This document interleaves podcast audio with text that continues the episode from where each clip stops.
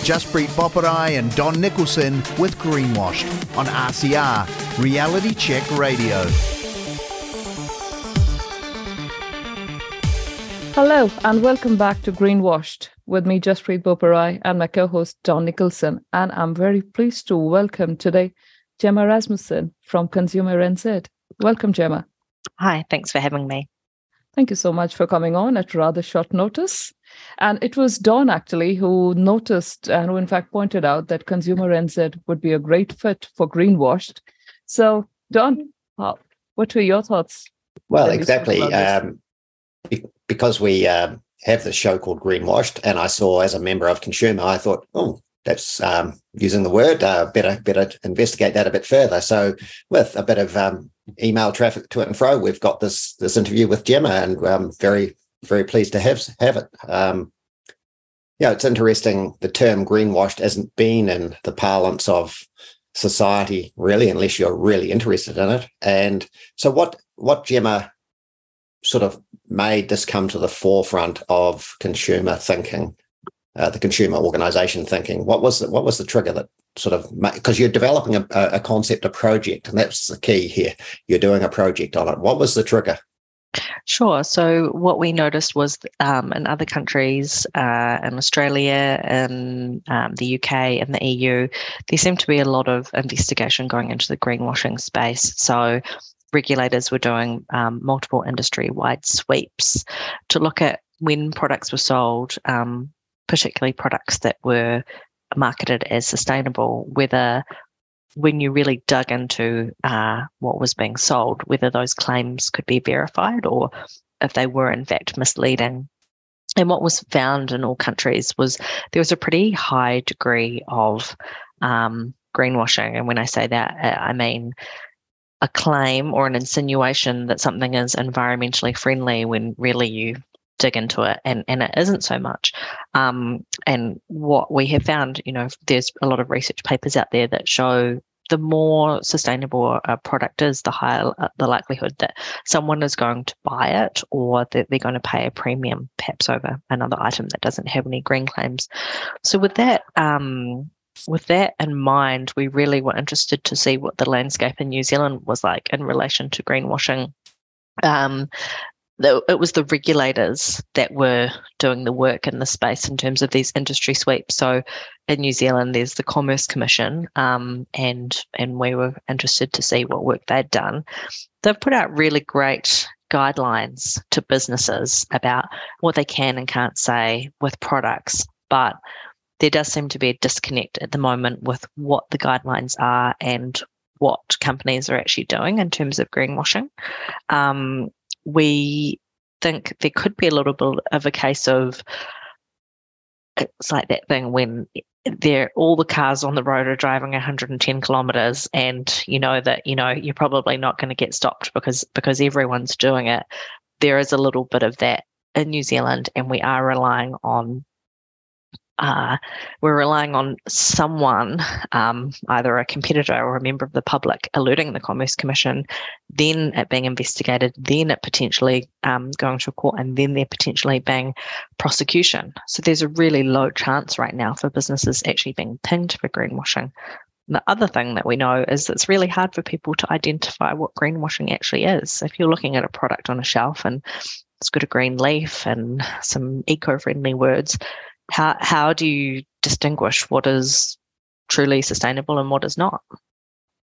Yeah, so and that was my next question, and I you know I, I think I'm going to play the devil's advocate. Um, effectively, sustainability seems to mean a lot of different things to different people. So how can you be rigorous about what sustainability is if if we've got this sort of variance in people's thought processes? Well, it's actually it is really hard for people to know. I think. When you think about a lot of the items that people are buying, particularly at the supermarkets, you're making really quick decisions. You might have your kids, you might have a, a, somewhere that you need to be. Um, so our investigator, it took her hours to actually uh, ascertain whether a claim was real or whether it was just marketing spin. And this involved going to companies, asking them what they meant specifically by the things that they had written, um, kind of having to read through some marketing spin. And, and so if it's taking a senior investigator that amount of time to understand what is in fact greenwashing and what's a real claim, it just means that members of the public really have no hope, um, which is why we feel there needs to be um, stronger legislation and, and, and rules around what people, what what companies can and can't do in this space. So so the buyer beware um, argument isn't isn't for you necessarily. I mean, I accept, again, I'm playing the devil's advocate mm. here. Um, buyer beware has always been sort of how it is.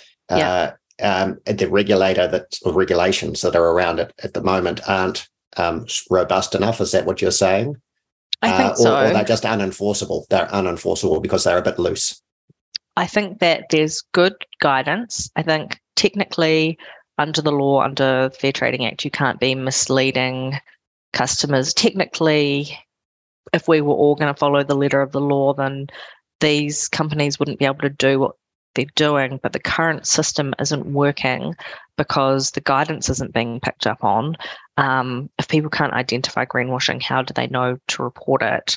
If it's not being reported, then people aren't being penalised. So that, you know, there, there would occasionally be examples, but we did a really um, rudimentary basket analysis. So it was just a few items from the supermarket, and we found that it was, you know, pretty pro- prolific what, what was being claimed, which highlights that that there is a problem here. And I guess if you look at other countries and and sort of what they're doing, so um you know, some countries are banning terms like the words eco and sustainable and things like that, because you could have a um a window cleaner or a um a spray and wipe, and it could be called eco clean T M, so that's a trademarked word, um and not have to have any green uh, claims or, or anything substantiated behind that at the moment. And I think it's really fair that if someone is at the supermarket and they see a nice kind of brown spray bottle and it says eco and there's some leaves and, you know, some calming natural imagery on the front, yeah, fair enough. Like, you'd buy that, and, and, and you might be passing up exactly a really similar product next to it, which doesn't have any of these green claims, and you could be paying a premium. And really, that's just marketing spin. Mm. And I have a feeling I've been caught up in that in the past, and I know my family certainly has been. Yeah, so, absolutely. Uh, I think it's totally understandable. I've sometimes looked at products and they say home compostable, but no, they are actually not. There's a mix of other products in them, and there's a whole lot of other small print that goes with it. And suddenly those things are not really compostable that you think. And that's right. That's you have terms exactly. like planet conscious marked on products. Mm-hmm. It would mean it could be anything to anyone. That's a very ambiguous term. That's right. So I think that people are able to um, have quite ambiguous terms at the moment. And then also around compostability, you know, we don't have infrastructure in New Zealand for industrial composting at the moment. So um, technically something could be compostable if that framework existed, but it doesn't. So is it is it fair to say that something's compostable when, when technically it isn't? And I think the really hard thing with all of this is that so many shoppers are really conscientious. They do want to do the right thing. They are happier to spend a little bit more money, um, but they're not getting the whole picture here. And and one thing we have seen, particularly in the wake of the flooding um, and the cyclone that's happened, is that uh, people are feeling with, with climate change that it's more, you know, on on their doorstep as opposed to a a global issue. And they are wanting to take more action and, and more change. And, and that can be through their purchasing habits. Right. Right. So so um, I, you've you've gone through nine products. Um, do you yep. want to just touch on a couple of them and, and explain what you found? Sure, absolutely. Um, so one of the things that we looked at was a Botanica Airwick um, room spray. And it says that it's planet conscious and nature inspired. So um, what does that mean? What does planet conscious or nature inspired means? We think that um, that could lead people to think that that's better for the environment than it actually is. When we reached out to the spokesperson for this company, they said that the term nature inspired is subjective. rather than scientific. And it just means that when they're sourcing their essential oils, they're doing it responsibly, um, and they're getting ingredients from nature. So what on earth that means, uh, if you know, please let me know, because I, I'm not sure about that. Um, as I was saying about this, you know, not having industrial compostable facilities in New Zealand, Dilmah Teas, um, they, on their packet it said biodegradable tea bags. I think for a lot of people, if they think biodegradable, they're thinking they can chuck it in their home compost and it's going to break down. That's not what it means. People are not able to get these to industrial composting facilities, which means that basically they're just going in the bin. Um, and and and so we think that the term biodegradability is a stretch, and Dilmah Tea actually removed um, that claim from their packaging after we raised those concerns with them. Um, another one that was kind of interesting, it, it brings into this question around best, best practice. So there were some uh, wipes, some baby wipes, and um, they claimed to be compostable, and technically they are, but what do you do with baby wipes? You clean babies when they've, you know, had an accident. So that's wheeze or, or poos, and, and you can't put things like that in the compost. So in terms of best practice, you have to put it in the bin. There's no way that you can be putting these wipes in the compost. So to be making these claims when you know that they're actually going to end up in the bin is is problematic. And this This baby wipe had the term EarthSmart T M. So again, it's a, it's a vague and, and meaningless claim, um, you know, yeah. with the idea that that people might think that it's a bit greener than it is. Gemma, I was also looking at uh, one report that on the consumer page you've done on the carbon neutrality, mm-hmm. and more specifically those claims by the Warehouse Group that states it's New Zealand's most sustainable retailer since twenty nineteen. Mm-hmm. But what the report says that uh, the warehouse's carbon calculation starts when it takes ownership of the products and it doesn't include the greenhouse gases emitted to produce the products. That's yep. from nearly five hundred factories in India and Bangladesh and China. That's amazing. And yet every time I walk into my local warehouse, that's the mm-hmm. sign there. We are carbon neutral.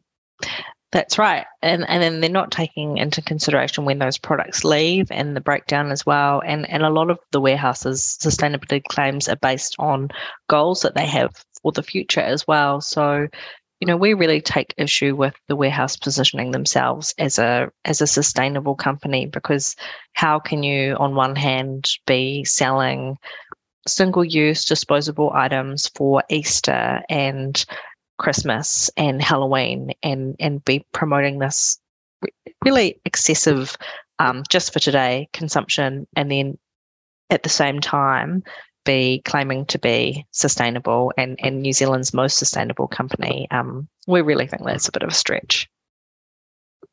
Yeah. But do we have regulators in other countries that have possibly clamped down upon this sort of thing that we are not doing right here? Yeah, I think that we are a little bit behind the eight ball when it comes to um, advertising standards and regulation in relation to uh, green claims and what you can and can't do. So this is something that we would really love to see change, and, and we totally recognise that this is um, an emerging space. This is something that has really kind of snowballed in the last five to ten years as people want, you know, more sustainable um, purchasing habits. But we think that companies are really savvy and they do understand the the buying um, power, influence that it gives them. So I, I do think that there is a little bit of a disconnect between between government and, and where our current laws and frameworks are sitting compared to other countries. Like if you look at the E U, they're they're really quite progressive, um, and and I think we do have a ways to come. But sometimes the problem in New Zealand can be, um, you know, there's multiple issues and what what gets prioritised. So, you know, I I look around uh, the streets of of New Zealand and the, and the countryside, often littered. Um, it really annoys me. Uh, a lot of fast food packages and the like. Do you, have you ever done a survey on the New Zealanders that really do care about green um, green products, uh, with that inverted comma green? Because um, it seems to me if we're supposedly getting to be a cleaner sort of country, why is the litter seemingly worse um, than I can ever recall? You know, yeah. I live in, we live in Southland, and um, I every time I drive to the city, I just get so despondent with with the litter bugs. Yeah, I think there's um, there's definitely pockets of of society that are really passionate and concerned about climate change and and about making a, a green a green sustainable choice, um, but that is possibly not across the board. Um, I know that when we look at shopper considerations, what has really come to the forefront beyond anything now is price. Price is, is trumping everything because of a cost of living crisis. So a lot of people may, um, in the past, have been concerned about sustainability, or maybe they never have, but what their primary concern is is the here and now, and, and being able to afford things and, and get through, and potentially worrying about the climate may be um, a luxury that they don't have. Mm. It's amazing how economic reality and, you know, the reality check that gives you right now. Mm, and I, I can absolutely. completely identify with that as a mother. And, you know, for a family, you go shopping. Often it's it's the supermarkets where people are feeling the biggest pinch. And I have mm. I watch shopping behavior around me. As a farmer, I just, just tend to and see what are they putting in their baskets. And you often see you have green credentials on certain meats, certain products. People are just going for the bargain. That yeah. is it. I doubt anything else is crossing their mind, regardless of whatever the sticker says. It's a dollar that trumps. Yeah, and that's really understandable. I think um, in the last year, for people going to the supermarkets, it's starting to get really scary that you go in for a top-up, you might be grabbing six items and you're paying like one hundred dollars or one hundred twenty dollars for for just a few items, whereas that maybe used to be half your weekly shop or something like that. So, um, you know, we do really um, empathise with people who are just trying to get by and make the best choices, and it may be that they have to go for a product that isn't going to last as long and end up in landfill because that's all they can afford, or they're not going to be able to prioritise a sustainable choice or an ethical choice because, you know, the focus is on feeding their family and, and, and getting through the week. Or even in the case that if they can't afford, I'd be a lot more infuriated when I was, you know, hard-pressed for my budget to buy something with green credentials that didn't turn out to be what they were promised. Yeah, I think that's a really frustrating thing, and, and it would be fair enough if people were, um, you know, feeling upset and, and misled about how much they had spent on things if it didn't actually turn out to be particularly sustainable or green at all. Yeah. So there's a lot of um, balls in the air to um, make this sort of stuff land. Um, you know, how's, how many people are involved in your project within Consumer? Is it is it a huge project? Is it well resourced? Is there um, is there a finite term on it? Uh, is it mm-hmm. like the end of this year? Will you have a report done? Or so we are a really small team at Consumer. We have got about fifty people, and that's across, you know, our our writers, um, our podcast team, finance, like the whole business is, is fifty people. So we are relatively small fry, and um, you know, one of our biggest constraints is having enough money to do things. We're member based, and so what we're currently looking at right now is um, you know, approaching uh, potentially government or philanthropic partners for um, for funding to help us do this, because we do have some resourcing to put at it, but we'd love more, because what we really want to do is something similar to what the regulators overseas have done, and to do a multiple industry-wide sweep of um, greenwashing claims. So that would include, you know, uh, beauty products and textiles and, um, you know, uh, cleaning products and across the board, because we really think that the the first step in this is to get an understanding of how big the problem is in New Zealand, um, and then that can help push, make the push for legislative change. So um, that's when our advocacy arm comes comes into play. So our, our policy and advocacy team, there's about five of us, and and we'll be really looking to kind of, you know, use use um, the reach that we have through media and through our members and supporters um, to get people on board and um, to to check out the campaign and, and help push for that change. So if anyone, um, if any of your listeners are interested, so simply type type in consumer and greenwashing, and, and you can check out the campaign page and sign up to become a supporter and, and get updates if that's of interest to you. Sure, and on top of that, it's uh, the, to be a member of the consumer um, organisation is not that expensive for the advice that you can get if you are interested in household products and and the like. I mean, what you're doing here is sort of a new direction, isn't it? It's for, for consumer. Yeah, it is. We um, in terms of the advocacy work that we have are doing, we are well, one we're, we're trying to be Uh, more focused across rather than just, you know, general day-to-day tr- trader conflict or product testing. We're thinking about things like data privacy and cost and, and health and um, housing and, and climate change and sustainability and things like that. So we are broadening our focus, but we are also trying to be more interactive with our supporters and members. So I think traditionally we we had an article um, and a magazine and, and we had the website and we provided information, but we are really interested in actually hearing what what people think and, and hearing about their experiences and, and using that as a basis to advocate for change and, and to create a more positive environment for people where they can go out and, and feel empowered and, and make decisions that they're confident with. So, yeah. All good. And Gemma, I'm conscious of the time and I know you have to go. Thank you so much for your time today with Reality Check Greenwashed. And we'd love to have you back when you folks are back, you know, with your mm-hmm. report and learn more about greenwashing in New Zealand. Thank you Thank so much. Thank you. It was great to talk to you both. Thanks, Gemma. Thanks, Gemma. Jaspreet Boparai and Don Nicholson with Greenwashed on R C R, Reality Check Radio.